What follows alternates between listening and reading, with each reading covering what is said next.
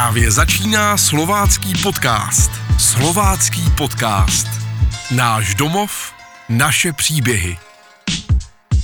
Opět po týdnu vás zdraví Petr Kopčela, přeju vám krásný den. Jsem velmi, ale velmi rád, že i dneska jste u slováckého podcastu, protože dneska bude velmi výjimečný už tím, že tady mám ženu. Protože těch chlapů, co si budeme povídat, je prostě véteru příliš mnoho. Tak eh, abych vám ji trošku představil. Kdybych řekl, že to je pouze ředitelka školy, bylo by to málo. Kdybych vám řekl, že to je člověk, který ve školství a ve vzdělávání je už několik desítek let, už to zní zajímavý. Ale když vám řeknu, že to je velmi sympatická paní ředitelka a velmi podnikavá žena, tak to si myslím, že jsme na dobré cestě. Paní Věra Olšáková, dobrý den. Dobrý den. Zdravím vás u nás ve studiu. Jsem rád, že jsme se mohli potkat. Takže můžeme probrat nejenom to zásadní téma, které je ve slováckém podcastu, náš domov, naše příběhy, ale i to, co umíte ze všeho úplně nejlépe a troufám si říct, že to děláte i nejraději. Ano, souhlasím. Tak ale aby jsme začali opravdu tím, čím je pro vás Slovácko a proč se tady vlastně cítíte tak, že můžete říct, to je můj domov. Jak, jak to vlastně u vás začalo, aby i náš posluchač si udělal trošinku představu? Narodila jste se na Slovácku? Narodila jsem se přímo v Uherském hradišti, studovala jsem tady a docela cestujeme s rodinou a vždycky se hrozně rádi vracíme. I když ve světě vidíme velice moc zajímavostí, týden, dva, tři stačí a jsme velice rádi, když se vrátíme zpátky domů sem do Uherského hradiště, ani ne do jiného města. Mm-hmm. Takže kdybych měl říct Slovácko a kdybych měl říct, teď jsme spolu třeba v Londýně a někdo se ptal, co je toto Slovácko, co byste mu tak jako dokázala v rychlosti říct? Protože o tom se dá povídat hodiny. Úplně první vždycky vidím uh, hrad Buchlov, uh, Buchlovský zámek a vinné sklípky. Slavnosti vína. To vás baví? Ano kulturní záležitosti. Uh, Hradiště je velice kulturní město, pořád se tady něco děje, já to mám hodně ráda. Je tady divadlo, je tady hlavní na hlavní takové zázemí, dobré zázemí pro kulturní život mm-hmm. každého člověka. V jakém okamžiku se začnete tak jako tetelit radostně a rozbuší se vám srdce, když, a teď vám to nechci podsouvat, vidíte, slyšíte, ochutnáte, cítíte to vaše Slovácko? Mám ráda moc jaro. Jaro je tady, jaro je tady nádherné, máme nádherné náměstí, když nám to tady všechno začne kvést. Um, cítím se velice dobře, třeba jenom když si sednu na náměstí se zmrzlinou a dívám se kolem sebe. A když vás vrátím do vašeho dětství, protože škola je vaše téma, ta otázka jako se nabízí. Chodila jste ráda do školy? No. Aha. asi, asi až tak úplně jsem nechodila s nadšením do školy. Um, studovala jsem eh, tady základní školu i střední školu a možná protože to ve mně zanechalo nějakou stopu, tak jsem se potom eh, vydala svojí pracovní cestou jiného zaměření. Takže vy jste to vlastně chtěla vylepšit. Ano. Na základě výzkumu. na, základě, na základě své vlastní zkušenosti, ano, ano, kterou ano. jsem si prošla, kterou si vlastně všichni procházíme, že všichni chodíme do školy, všichni máme velké zkušenosti a protože to právě ve mně nezanechalo možná až takovou stopu, jakou bych si představovala, aby škola zanechala u mých dětí, tak eh, proto jsem začala vymýšlet, co s tím, No ale ať jsme trošku pozitivní. Co jste ve škole měla ráda? Ať to bylo cokoliv. Měla jsem ráda, měla jsem ráda matematiku. Tam to bylo jasně dané, tam byl daný řád, měla jsem perfektní učitele a to jsem měla ráda. A potom akce, které škola uh, dělala, které škola pořádala, uh, různé volnočasové aktivity, tam jsem byla hodně aktivní. Mm, sport nebo spíš nějaká? Hudebka. Hudebka. Hudebka, ta byla dobrá, tam jsem chodila hodně ráda. A potom řekněme takový krok do té částečné dospělosti, střední škola. A to se schválně zeptám.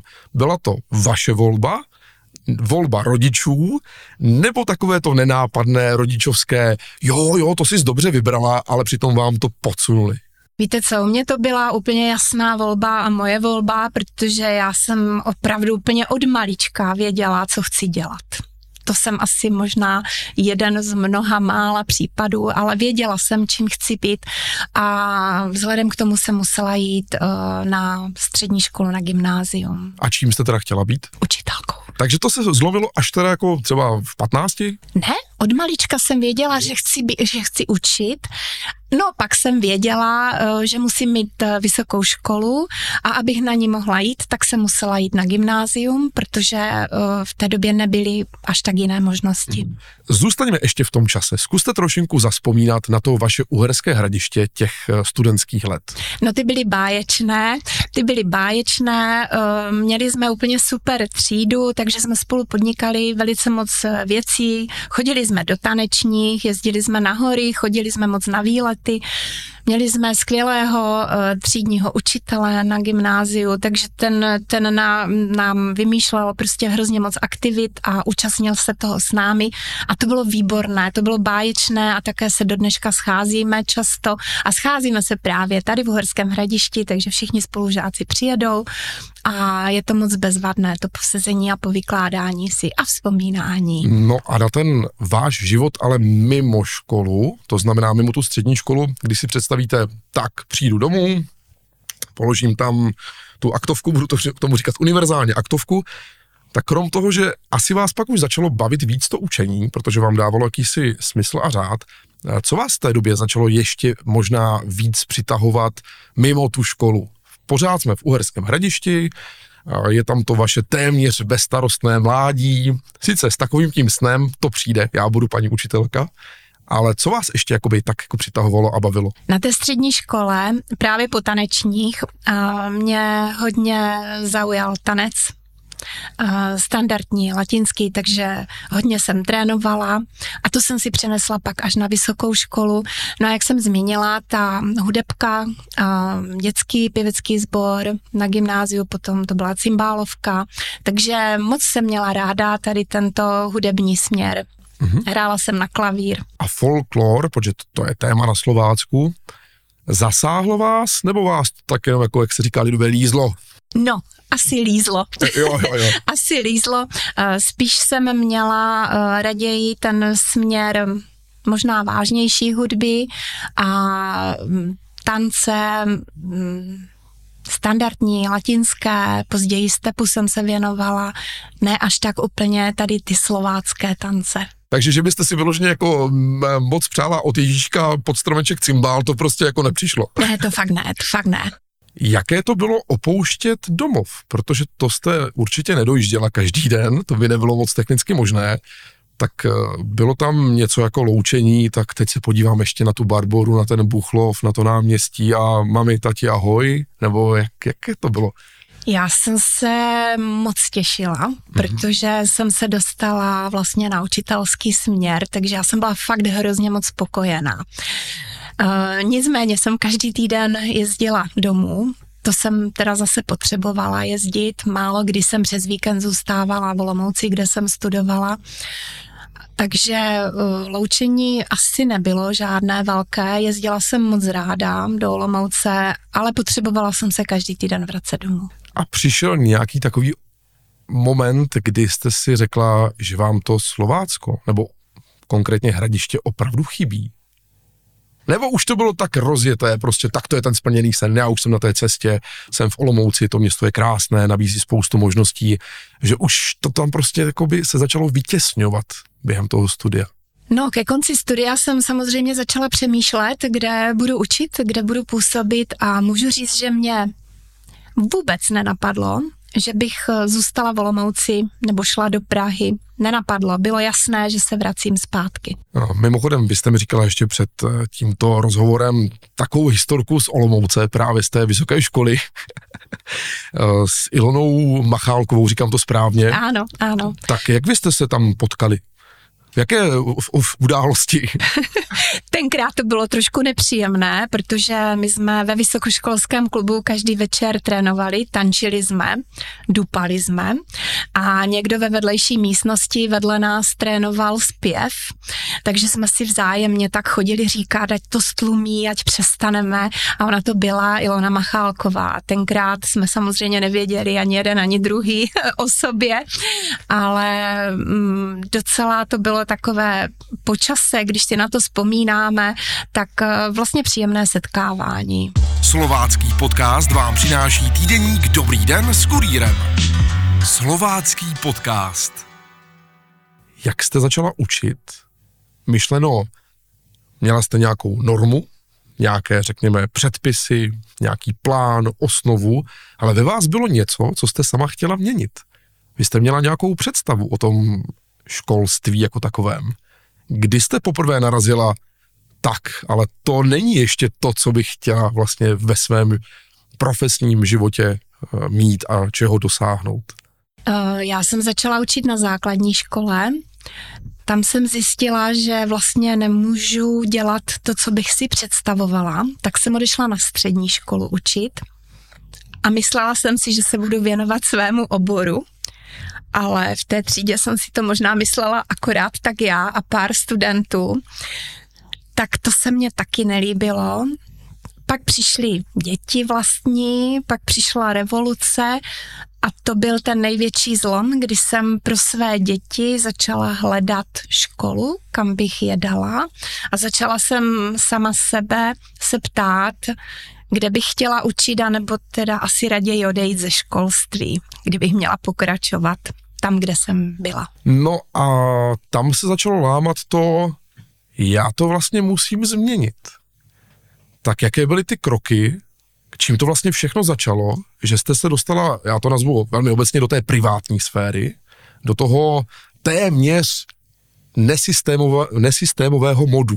Takže já už jsem měla načtené nějaké uh, časopisy tenkrát, eh, viděla jsem i v televizi, protože, jak jsem zmínila, byla revoluce, bylo to přelomové, hrozně jsme studovali, hodně jsme četli věci z zahraničí a přišla jsem eh, k nějakým zdrojům eh, školství ze zahraničí a hrozně jsem chtěla tam ze severu a hrozně jsem chtěla něco takového najít, kde bych já mohla učit a kam bych dala teda ty mé děti. No a jak jsem tak jezdila po tom okolí, a jak jsem řekla, nechtěla jsem jít dál za hranice tady našeho okresu, tak jsem vlastně nic takového nenašla, tak jsem zavolala na ministerstvo, jestli by mě mohli poradit, kde je něco, nějaká taková škola uh, mých snů. A oni mi řekli, no tak ta je tady v Praze. A tak jsem se tam vydala, podívala, dítě jsem vzala do batohu ještě na záda a přišla na to ministerstvo školství také a řekla jsem, co teda mám udělat pro to, nebo kde mám najít školu teda blíž a oni mi řekli, no tak založtej. No a tak, tak slovo dalo slovo, tak jsem se teda do toho pustila. Oni se vás možná chtěli zbavit na té recepci tam někde, že jo, do taxi založte. A vy jste no, to vzala vážně. Možná si mysleli, že už nepřijdu. Jo, ano, ano, ano, to si dokážu představit. On ten úředník tam na tom ministerstvu to vidí velmi jednoduše. Ano.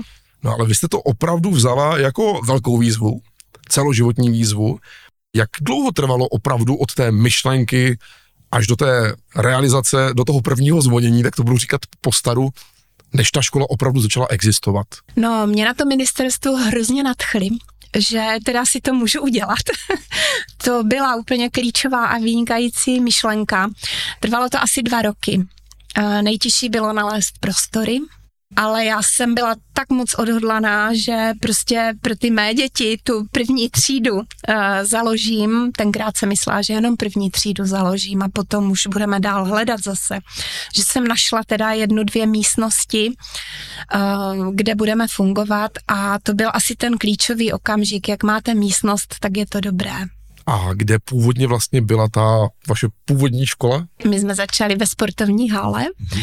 protože eh, v naší rodině jsou hodně sportovci, takže můj muž mě nějak tak seznámil s nimi a tam mě našel vlastně ten první prostor. No a tenkrát jsme, protože peníze nebyly, tak jsme vystěhovali část našeho obývacího pokoje doma, nábytek. No a tak vznikla naše první třída, že tam byl nábytek z obývacího pokoje. Ale na to vzpomínáte ráda. To byly výborné doby, to, to máme moc rádi. Eh, když eh, první rok eh, skončil, tak všichni čekali, co dál, prostě, že, že teda nechtěli jít nikam jinam, tak jak já jsem předpokládala. No tak jsme museli hledat zase znovu prostory, a aby tam už mohly být tříd dvě, po dvou letech jsme byli zase ve stejné pozici, takže jsme zase hledali prostory a tak asi pětkrát jsme se o prázdninách vždycky stěhovali. A v součtu jsme se stěhovali, řekla bych, šestkrát, protože jsme potřebovali rozšířit prostory, což nebyl původní plán vůbec.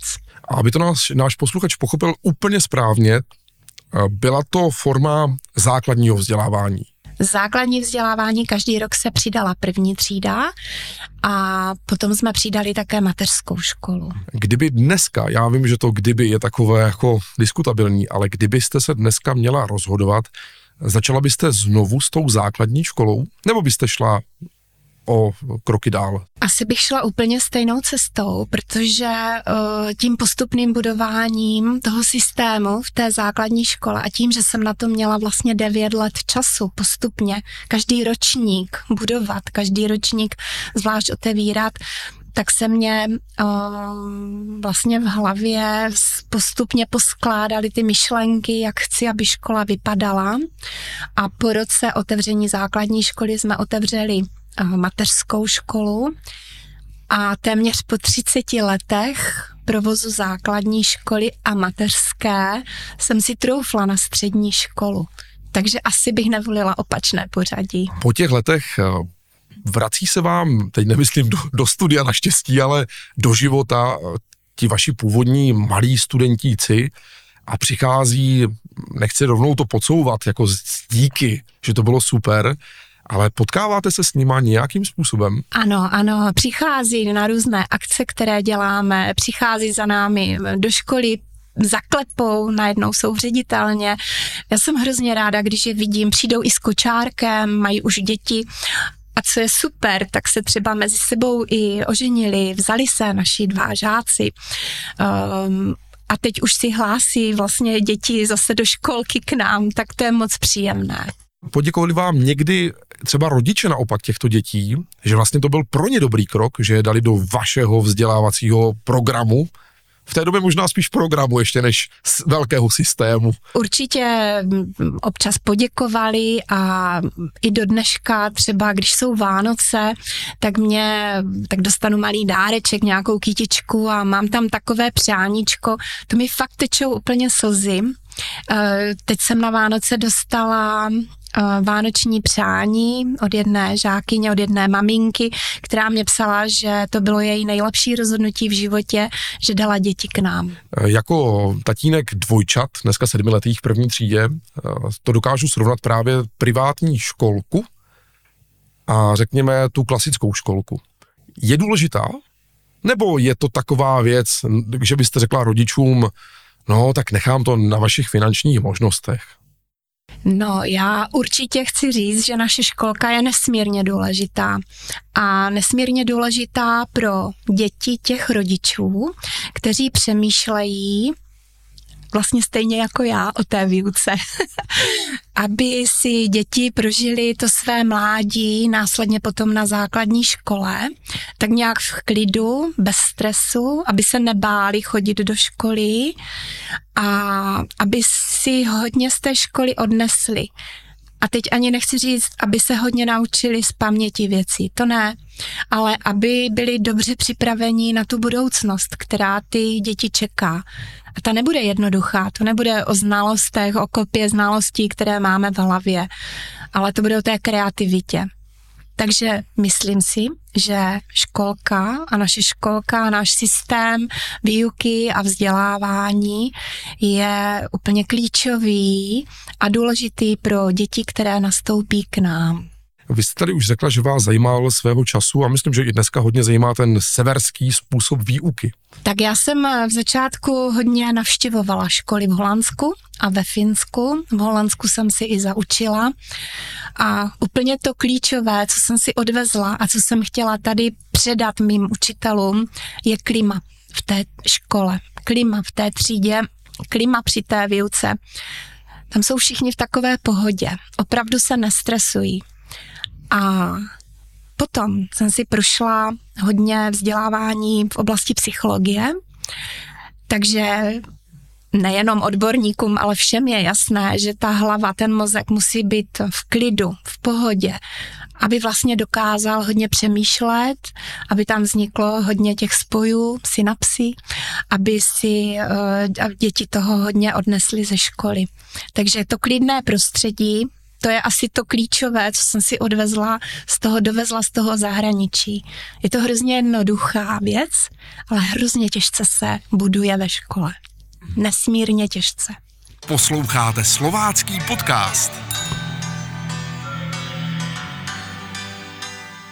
Dneska, když bych se podíval já sám do svých minulých vzdělávacích let, opravdu si nepamatuju, že bych někdy slyšel něco jako plasticita mozku, neurolingvistické programování, eh, jak se na základě nějakých memotechnických pomůcek rychle naučit slovíčka, ale přitom dneska už jsou to věci, které pro nás dospělé jsou přirozené. My už to dostáváme, tu možnost. Jak je to u vás, jestli v rámci vašeho už půjdu do středoškolského vzdělávání, se buď s něčím takovým pracuje, a možná bych rád slyšel s čím dalším, ať jsem sám nadšený. A co vás na těchto vlastně věcech eh, jako přitahuje, že to zase jde tak trošku proti tomu systému, proti tomu zkosnatělému? Pokud bych se měla přenést do střední školy a naší, tak ehm, vlastně tam studenti pracují s učebními plány a s učivem, které sestavovali odborníci v posledních dvou letech a které kopíruje potřeby toho současného IT světa. Jsme zaměření na IT obor. Eh, to znamená, že naše učební plány, podle kterých učíme, aktualizujeme. Aktualizujeme každý půl rok, protože tento obor jde hrozně rychle dopředu.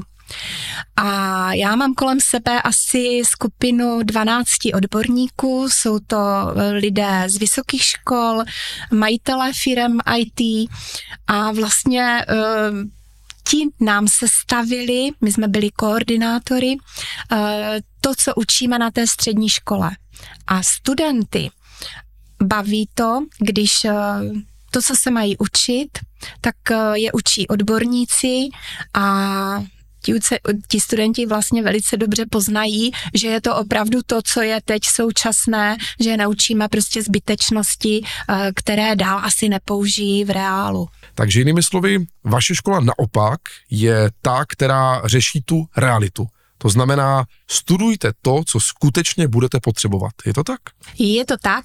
A teď ta realita je úplně aktuální velice, protože naše zaměření je na kyberbezpečnost. A já se domnívám, že to je tak žhavé téma současnosti, že naši studenti budou mít opravdu, nebo nebudou mít, nebudou mít nouzy o to, aby se někde umístili. Já bych jim moc přála, aby si dokonce mohli vybírat, co budou dělat. Mohou jít i hned do praxe a předpokládám, že uh, vlastně každá firma potřebuje odborníky tady právě v této oblasti, ať už si vezmete zdravotnictví, školství, bankovnictví, jakýkoliv obor, tak všichni, všechny bude zajímat kyberbezpečnost a odborníci, uh, kteří s tím budou umět pracovat. Po případě se naši studenti mohou odhodlat jít dále na vysokou školu, a tam je velice připravujeme tím, že dostanou ještě další nálož eh, vědy, matematiky, fyziky, mohou si splnit i mezinárodní maturitu. Takže eh, pokud budou velmi šikovní, tak mohou jít eh, studovat i na zahraniční prestižní univerzity a to bez přijímacích zkoušek s tou mezinárodní maturitou. No ale řekněme, když říkáme A, taky to B, vzdělávání něco stojí. A já to teďka myslím trošku ještě jinak. To vzdělávání něco stojí už ty, co vyučují. To znamená, pokud máme kvalitu na jedné straně a chceme ji předat a chceme se o ní podělit, musíme počítat s tím, že i ten student za to bude muset něco dát, respektive jeho rodiče. A je to, je to v souhře, je to v rovině, je to v rovnováze. Takže když někdo se rozhodne pro vaši školu a řekne jasně to, jak to je, jasně to dává smysl, eh, jaký je asi takový finanční plán na to studium? Dá se to spočítat třeba na ten celý proces té střední školy, aby rodič věděl, na co se má připravit? Může si to vlastně vůbec dovolit, nebo je to uh, nedostupné? Já si myslím, že uh, jsme dostupní pro velké procento populace. Neříkám, že úplně pro všechny, to asi ne.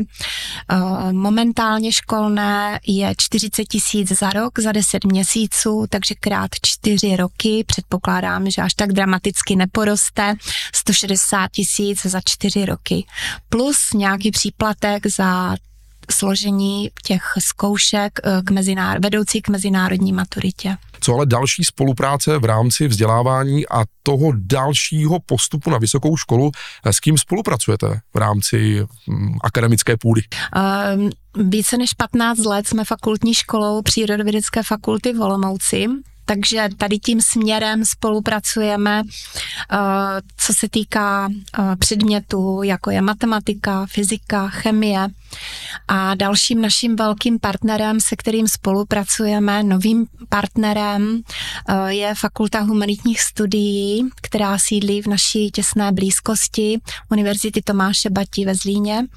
A vlastně s nimi ve spolupráci s těmito odborníky vznikl hlavně tady tento program a to ta část odborné, odborných předmětů uh, informačních technologií.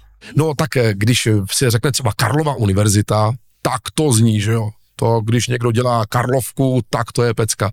Ale když se nějaký rodič teďka rozhoduje, kam jeho dítě půjde studovat a vaši školu vlastně třeba díky nám, tady tomu našemu povídání objeví a řekne, no tak ale to je super, to by mě vlastně mělo zajímat, tak e, začne hledat nějaké informace o obdobných školách v rámci republiky, v rámci třeba privátní sféry, anebo, a to je otázka, státní sféry, tak e, má z čeho vlastně vůbec vybírat. V takové kvalitě, jako ji máte vy, No, já si myslím, že naše škola má velmi kvalitní program a pevně věřím a myslím si, že eh, v hodně širokém okolí opravdu tento program nenajdete. Je to jednak bilingvní výuka, kdy vyučujeme dvojazyčně už od mateřské školy. A jednak teď, co jsem mluvila o tom zaměření střední školy.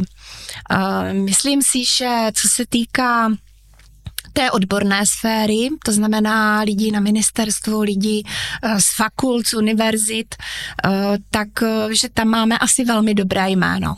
Mhm. O tom jsem přesvědčená. Jsem přesvědčená o tom, že mezi univerzitama, ať už jsme v Praze, v Brně, Ostrava, České Budějovice, Zlín, se všemi hodně spolupracujeme a máme velmi dobré vztahy. Takže myslím si, že toto je záruka toho, že pracujeme kvalitně a odborně. Když takovýto lidé z fakult s námi chtějí spolupracovat, eh, chtějí, abychom se podíleli na učebnicích, chtějí s námi do projektu, což činíme s velkou radostí. Takže když se řekne academic school, tak prostě víme. ano. Tak v tento okamžik eh, je před váma zase velký kus práce a to jsou přijímací zkoušky. Tak jak se, jak se na toto období možná jako nervově silně zátěžové připravujete? No je to opravdu velmi náročné.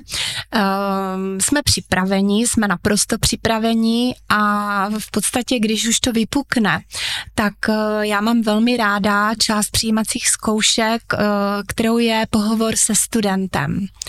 Uh, ti studenti jsou nesmírně zajímaví, kteří se k nám hlásí a jsem velmi ráda, pokud máme z čeho vybírat takže opravdu nevezmeme každého. Je to škola náročná, je to škola um, obtížná, um, nejenom ve směru IT, ale i angličtiny a dalších uh, oborů, tak uh, proto si musíme vybírat studenty, kteří tady tuto zátěž zvládnou, aby úspěšně potom došli k maturitě. Takže nerozhoduje to, že přijde tatínek a řekne, no já na to mám peníze, prostě vemte mého syna, protože na to mám peníze. Vybíráte si. to opravdu nestačí. To opra- no to, a to je vlastně to dobrá, to je dobrá zpráva. To je dobrá zpráva, protože škola tím pádem má tu kvalitu. No to v každém případě. Slovácký podcast vám přináší týdeník Dobrý den s kurýrem. Slovácký podcast. A teď se ale zeptám na asi tu zase naopak kvantitu, jaké množství studentů třeba v poslední době, v posledním roce se k vám hlásilo, to znamená, ať si dokážeme představit, jestli dám příklad, berete 30 dětí nebo studentů, ale hlásí se 130 studentů. Naše střední škola uh, funguje teprve druhým rokem a v každém ročníku můžeme mít pouze 20 studentů. A tak jako jsem začala se základní školou postupně, tak začínám i se střední školou postupně. Takže momentálně máme první ročník. Ten převis byl, řekněme, tak 50 o 50 mm-hmm. než jsme, ne než jsme mohli vzít, ale než jsme vzali. Škola, střední škola, to je samozřejmě krásný kus života a určitě eh, jsou to studenti, kteří jsou podle mě ale nejenom z Uhersko-Hradišťska, takže takový jako váš nejvzdálenější student, který tady třeba je na nějaké koleji nebo privátním ubytování, Všichni, co jsou na střední škole, tak zvládají dojíždět, mhm. eh, jsou to už samostatní studenti. Eh, mohla bych eh, směrem k základní škole říct, že ten rozsah někdy je opravdu velmi velký. Těch studentů přijíždí z Bzence od Kijova, přijíždí z Brna, přijíždí ze Zlína. Ty vozí rodiče klobouk dolů před těmi, co dojíždí z takovéto vzdálenosti a už několik let. Proč je fakt dobré studovat zrovna vaši školu, tu střední školu? Já bych řekla rodičům to, ať se přijdou podívat a uvidí, že opravdu ten individuální přístup, jak se všude o něm mluví a v celku až tak nic nezajímá, takže opravdu u nás najdou. Řekla bych, pohovořte si s rodiči, kteří u nás děti mají, je to opravdu o tom, že se staráme o každé dítě a snažíme se mu hodně pomoci. Snažíme se děti nějak nezesměšňovat, nesrážet dolů jejich sebevědomí a bavit se s nimi s jakýmsi respektem. A Myslím si, že tady tím uh, v těch dětech budujeme, nebo z těch dětí uh, budujeme silné osobnosti, které se v životě a na jakékoliv střední škole potom nestratí. A to si myslím, že ti rodiče chtějí, že každý rodič chce, aby jejich dítě si prožilo to své mládí od tří let až po maturitu uh, a pubertu v jakémsi relativně klidném uh, vzdělávacím procesu. No, protože bychom si mohli povídat ještě hodiny. A bylo by o čem. A bylo by co rozebírat. A možná bych se dostal k dalším otázkám, která mě zrovna teď ta otázka nenapadla. Řekli jsme opravdu to důležité? Já neříkám všechno, ale řekli jsme to důležité. Já bych možná ještě s dovolením doplnila, že uh, za důležité považuji to, že opravdu uh, se věnujeme hodně výuce jazyka anglického. Děti od nás dostanou španělštinu už od třetí třídy, jazyk německý a vlastně ve školce uh, už s dětmi pracují dva učitelé, stejně tak jako ve třídě, jeden anglicky mluvící, jeden česky mluvící, takže udělali jsme velký objev, že vlastně nejjednodušší metoda, jak děti naučit anglicky, je, když učitelé ve svých předmětech vlastně vyučují v tom jazyce. Takže angličtina Myslím si, že hodně důležité je také eh, vědět, že se zabýváme dětmi nadanými a mimořádně nadanými. S nimi pracujeme, jim dáváme hodně do vínku. Oni si všichni myslí, že vlastně to jsou děti, které prostě mají samé jedničky ve školách, že nic nepotřebují, ale jsou to velmi složité osobnosti a práce s nimi je velmi, velmi úžasná a obohacující až kam se dokážou tyto děti dostat. Ale potřebují tu pomoc ze strany nejenom rodičů, ale hlavně školy. Věra Olšáková, dnešním hostem slováckého podcastu. Já moc děkuji za tohle povídání. Sice o škole si povídat, upřímně řečeno, to není vždycky boh ví čo, ale s váma to bylo výborné a děkuji za to. Rád jsem si s vámi povídal a aspoň víme, že na Slovácku máme super vzdělávání. Děkuji moc. Ať se vám daří, mějte krásný den. Děkuji, nashledanou. Slovácký podcast pro vás vyrobil Firestarter.